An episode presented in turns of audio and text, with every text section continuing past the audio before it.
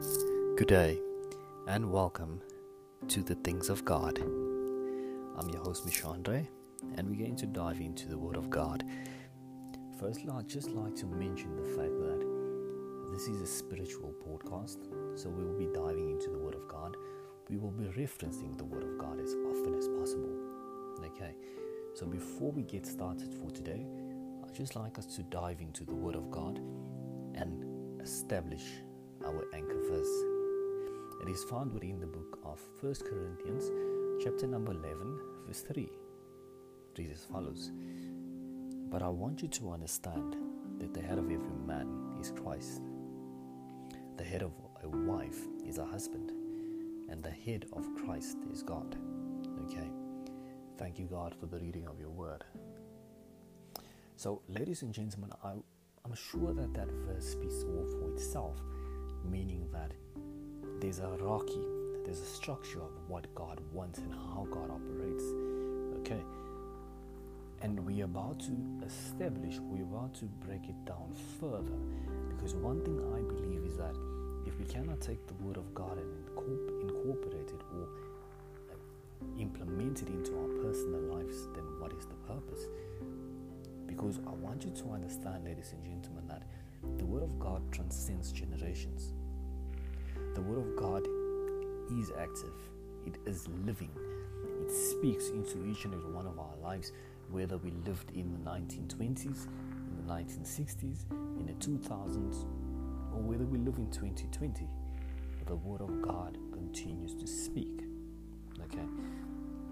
So, with that being said, I want us to take the context of how a business is run.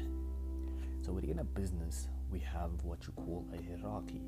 We have what you call a chain of command. So in a business, you have a CEO, which is the chief executive officer. Underneath him, you have the chief operational officer. Underneath him, you have the manager. And underneath him, you have the ordinary employee. So just as there is a hierarchy within the business context, is also hierarchy, a structure within the spiritual context. And that's what we just read within the book of First Corinthians. So please understand that there's a reason why there's there's order. There's a reason why there's the instructions. There's a reason why there is a structure. Because it is ultimately for God's purpose that the structure exists, but it's for our benefit. Because whenever we follow the direct instruction of God, there's always a benefit, there's always an advantage towards us. Because ultimately, the only thing that God has ever wanted is for us to be His children, for us to worship Him, and for Him to be glorified. That's all God ever wanted.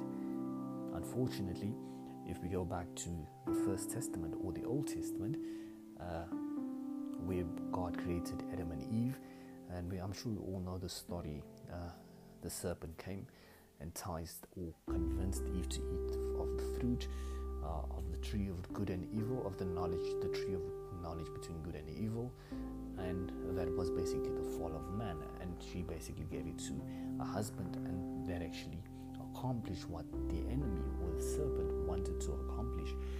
Uh, but however, I want you to understand that the only reason why that was successful. The only reason why the serpent could successfully entice the woman is because of the fact that he understood that if I go against what God's structure is, there's a higher possibility that he will be successful in obtaining his objective. So there we already see that structure is very important when it comes to God.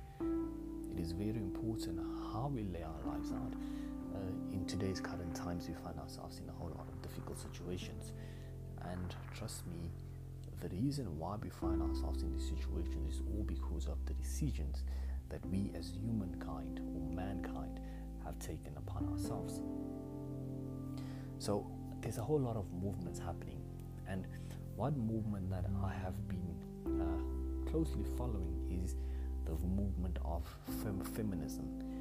Okay, trust me, and believe me when I say this that I support uh, equality for women. I support opportunities for women. But however, you also we also have to keep in mind that what we believe in the physical context often uh, contradicts what God wants in the spiritual realm or the spiritual context. So, in the spiritual context, God says that it is God, then it's Christ, then it's man, it's woman. In the physical context, we say that we want equal opportunities for men and women. Okay. Yes, it, it is ultimately true that man and woman should be treated equally, but if you get to the spiritual aspect of it, there are few correlations or few distinct things about what is equal and what is not equal. So please help, please, please understand that as harsh as it may sound, but God works in order.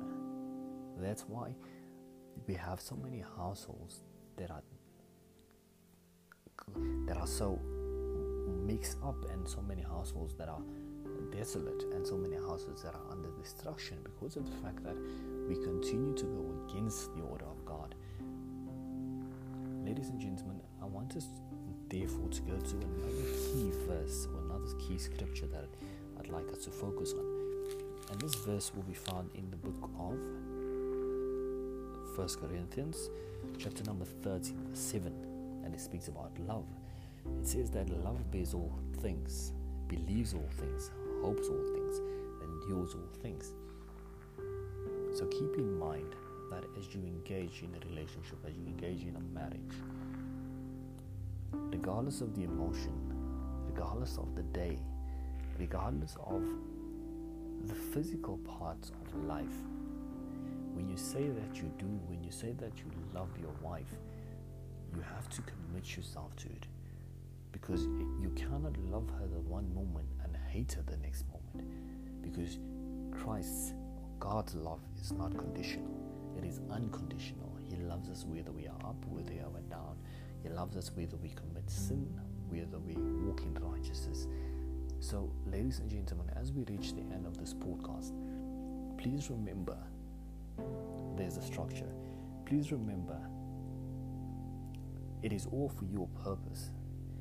It is all for God's purpose, but for your benefit let me correct myself. It is all for God's purpose, but for your benefit, that we follow the structure of God, that we commit ourselves to God.